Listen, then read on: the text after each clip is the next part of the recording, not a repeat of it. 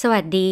ฉันชื่อแอมเบอร์ อายุ 13 ปี คุณเคยถูกใครหักหลังบ้างไหม หวังว่าคงไม่เคยนะ แต่ฉันคิดว่าคุณคงพอจะเดาออกว่ามันเจ็บปวดแค่ไหน ที่รู้ว่าพ่อแม่ของคุณไม่เคยต้องการคุณเลย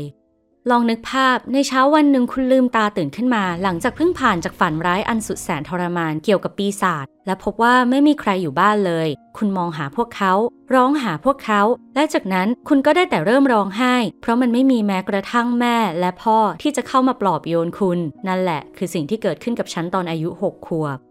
ตอนนั้นฉันรู้สึกกลัวมากจริง ๆ พวกเราอาศัยอยู่ในอพาร์ตเมนต์เล็ก ๆ เท่ารูหนูในย่านที่ยากจนที่สุด แต่ในวันนั้นฉันถูกทิ้งเอาไว้คนเดียว ห้องนั้นมันกลับดูกว้างใหญ่ และเต็มไปด้วยเหล่าปีศาจร้าย ฉันยังจำได้ว่าฉันร้องไห้หนักมากจนเผลอหลับไป จนตื่นลืมตาขึ้นมาอีกครั้ง ก็พบว่ายังไม่มีใครกลับมา ฉันจึงหลับตาลงไปอีกเช่นเดิม และจากนั้นก็เริ่มฝันถึงปีศาจอีก พวกมันบอกว่าไม่มีใครต้องการฉันแล้ว และนั่นมันทำให้ฉันหดหู่ใจเป็นอย่างมาก ฉันอยู่อย่างนั้นจนกระทั่งในอีกสองวันถัดมา ถึงได้มีหน่วยงานบริการสังคมมาพบตัวฉัน อาจเป็นเพราะเพื่อนบ้านของเราได้ยินเสียงฉันร้องไห้สะอึกสะอื้นเรียกหาพ่อแม่ พวกเขาจึงนำตัวฉันไปส่งที่สถานเลี้ยงเด็กกำพร้า และหลังจากนั้นไม่กี่วันก็มีผู้หญิงร่างสูงคนหนึ่งเข้ามาหาฉัน เธอบอกว่าเธอเป็นหมอ และจะช่วยให้ฉันยอมรับความจริงที่ว่าฉันจะต้องอยู่ที่สถานเลี้ยงเด็กกำพร้าแบบนี้ไปสักระยะหนึ่ง ไม่ฉันไม่ได้คิดว่านั่นเป็นสถานที่ที่ไม่ดีนะ แต่คิดว่ามันคือหายนะเลยล่ะ เพราะฉันต้องอาศัยอยู่ที่นั่นกับเด็กๆ มากหน้าหลายตา และไม่ใช่ทุกคนที่ทำตัวดีกับฉัน มีครั้งหนึ่งเด็กที่แก่กว่าฉันที่ชื่อว่าวิกกี้เธอกล่าวหาว่าฉันเป็นขโมย เพราะพบช็อกโกแลตแท่งอยู่ใต้หมอนของฉัน เธอบอกว่าช็อกโกแลตนี้ เธอได้รับมาจากคนที่แวะมาเยี่ยมเธอเป็นประจำ แต่ว่าฉันไม่รู้เรื่องนี้ เพราะเพิ่งมาอยู่ที่นี่เป็นสัปดาห์แรก ฉันแค่พบมันตกอยู่ที่พื้น ฉันจึงเก็บมันไว้ และคิดว่าจะเก็บเอาไว้กินทีหลัง ฉันไม่รู้ว่ามันเป็นของคนอื่น และไม่ได้ตั้งใจที่จะขโมยมัน แต่แล้วฉันก็ถูกทำโทษจนได้ การถูกทำโทษมันไม่ถือว่าเป็นเรื่องใหม่อะไรสำหรับฉันหรอก เพราะพ่อแม่มักจะคอยหาเรื่องว่าฉันมักจะทำอะไรผิดอยู่เสมอ ฉันจะไม่ขอลงรายละเอียดเกี่ยวกับเรื่องนี้ แต่จะขอพูดว่าตั้งแต่ฉันจำความได้ตามร่างกายของฉันมักจะมีรอยฟกช้ำดำเขียวอยู่เสมอ จริงๆ พ่อไม่ใช่คนใจร้ายอะไรหรอกนะ แต่แม่บอกว่าเขาแค่มีปัญหาเรื่องการควบคุมตัวเองเท่านั้น มีวันหนึ่งฉันเห็นแม่กำลังร้องไห้อยู่ เธอบอกว่าพ่อเป็นคนหาเลี้ยงครอบครัวเพียงคนเดียว และจะต้อง้องจากพวกเราไปเพื่อหาเงิน เพราะอาหารและเงินของเราใกล้จะหมดแล้ว เขาหายไปนานอยู่ 3 หรือ 4 วัน แต่ฉันกลับรู้สึกว่าช่วงที่เขาไม่อยู่นั้น มันทำให้ฉันมีความสงบสุขอย่างน่าประหลาดเลยล่ะ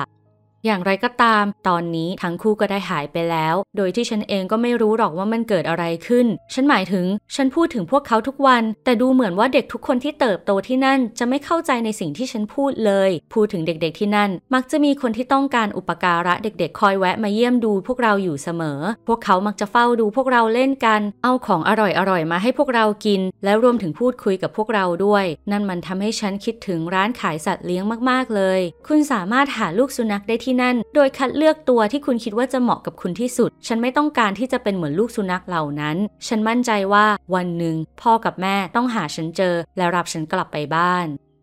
แต่พวกเขาก็ไม่ได้มา วันหนึ่งฉันบังเอิญได้ยินจากอาจารย์สองคนของเรา พูดถึงพ่อกับแม่ของฉันว่า ตำรวจพบแม่ในศูนย์บำบัดร่างกาย ฉันไม่อยากจะเชื่อหูตัวเองเลย พวกเขาพบแม่ฉันแล้ว ฉันไม่เคยคิดมาก่อนเลยว่าจะได้ยินข่าวนี้ แต่นั่นมันทำให้ฉันมีแรงบันดาลใจอย่างมาก และไม่สามารถหยุดคิดได้ว่า วันหนึ่งเธอจะต้องมาหาฉัน และพาฉันกลับบ้าน ฉันเฝ้านับคืนนับวันที่จะได้เจอกับแม่อีกครั้ง ฉันวาดรูปไว้มากมาย เพื่อที่จะมอบให้กับเธอ มิหนำซ้ำยังเลิกโกรธยายวิกกี้งี่เง่าที่คอยดูหมิ่น และล้อเลียนฉันนับตั้งแต่วันที่เกิดเรื่องช็อกโกแลตแท่งวันนั้นด้วย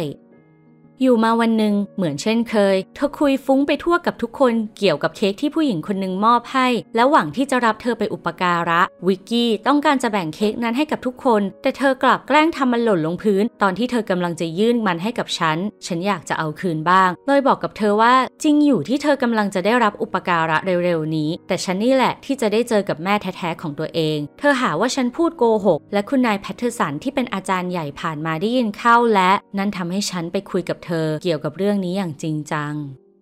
เรื่องกลับกลายเป็นว่าจากสิ่งที่ฉันได้ยินมา ฉันเข้าใจผิดไปทั้งหมด พวกเขาพบตัวพ่อแม่ของฉันก็จริง แต่เธอไม่ได้ต้องการที่จะมารับตัวฉันกลับ เธอปฏิเสธความรับผิดชอบทั้งหมดในฐานะผู้ปกครอง และบอกว่าเธอพร้อมที่จะเซ็นเอกสารยินยอมให้สำหรับครอบครัวไหนก็ตาม ที่ต้องการรับฉันไปดูแล นี่มันทำร้ายจิตใจฉันอย่างมาก ตอนแรกพ่อทิ้งฉันไป ราวกับฉันไม่มีตัวตน และมาตอนนี้แม่ก็ไม่ต้องการที่จะเป็นแม่ฉันอีกต่อไป และเพราะทุกอย่างที่ฉันได้รับรู้ มันทำให้ฉันป่วย และเป็นไข้จนได้แต่นอนสมอยู่บนเตียง โดยไม่สามารถกินอะไรได้เลยอยู่นานราวสิบวัน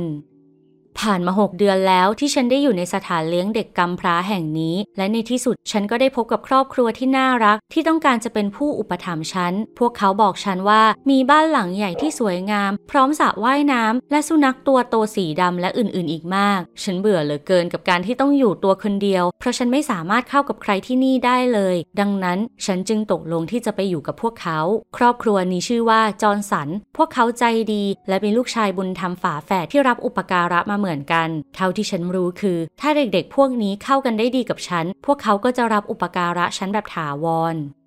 การใช้ชีวิตกับครอบครัวจอร์นสันนั้นน่าสนใจทีเดียว แต่มันก็ไม่ถึงกับสนุก พวกเขาเป็นคนเข้มงวดมาก และมีการลงโทษที่จริงจัง แน่นอนว่าพวกเขาไม่ได้ทำร้ายร่างกายพวกเรา แต่หากหนึ่งในพวกเราทำอะไรผิดพลาดเล็กๆ น้อยๆ เช่นทำถ้วยชามแตก หรือเปิดเพลงร็อกเสียงดัง พวกเราทั้ง 3 คนก็จะไม่ได้กินอาหารเย็น แม้ว่าพวกเราจะหิวกันแค่ไหนก็ตาม พวกเขาบอกว่าสิ่งนี้จะช่วยพัฒนาจิตใจในความเป็นครอบครัวระหว่างพวกเราได้ และด้วยความที่พี่ๆของฉันเป็นเด็กชายอายุ 1 12 ที่กำลังซุกซน พวกเราจึงไม่ค่อยได้กินมื้อเย็นกันบ่อยนักนอกจากนั้นพวกเขายังไม่ยอมให้พวกเราฟังดนตรีแนวอื่น ๆ เลย นอกจากเพลงคลาสสิก และแถมยังจัดหาครูสอนเปียโนมาให้ฉันด้วย แล้วนั่นมันไม่ดีหรือไง แน่นอนคุณต้องถามแบบนี้แน่ ๆ แต่ฉันก็คิดแค่ว่านี่มันไม่ใช่ครอบครัวในแบบที่ฉันต้องการจริง ๆ สักเท่าไหร่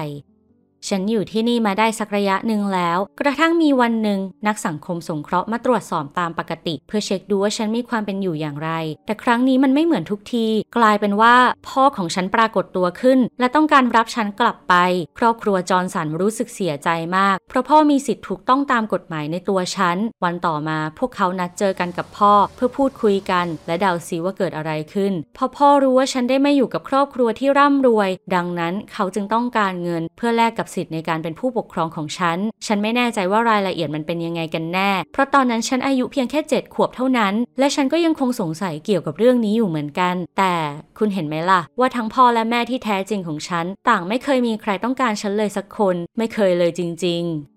ตอนนี้คุณคงเดาได้แล้วว่าฉันยังคงอาศัยอยู่กับครอบครัวจอร์นสันต่อไป พวกเขารับอุปการะฉัน และพวกเขาก็เป็นพ่อกับแม่ที่ฉันมีตามกฎหมาย ตอนนี้ฉันไม่เพียงแค่เรียนเล่นเปียโน แต่ฉันยังคุ้นเคยกับกฎต่างๆ ของพวกเขาแล้วด้วย ฉันพูดได้เต็มปากว่าฉันเองก็รักพวกเขา แต่อย่าไปบอกพวกเขาล่ะ ส่วนพวกพี่ชายตอนนี้ของฉัน ก็โตจนเข้าเรียนในระดับมหาวิทยาลัยแล้ว ล่าสุดหนึ่งในพวกเขาได้โพสต์รูปภาพเพื่อนร่วมชั้นลงบน Facebook และฉันก็ต้องเซอร์ไพรส์เพราะฉันจำเธอคนหนึ่งในรูปนั้นได้ เห็นไหม นั่นไงล่ะยายวิกกี้ เพื่อนเก่าช็อกโกแลตแท่งของฉันเอง ฉันหวังว่าเรื่องราวของฉันอาจจะน่าสนใจ หรืออาจจะเป็นแรงบันดาลใจให้กับคุณได้บ้าง อย่าลังเล ถ้าคุณอยากจะแชร์มันให้กับคนอื่นๆด้วย และอย่าลืมกดติดตามช่องนี้ แล้วรับชมเรื่องราวอื่น ๆ ได้จากช่องนะคะ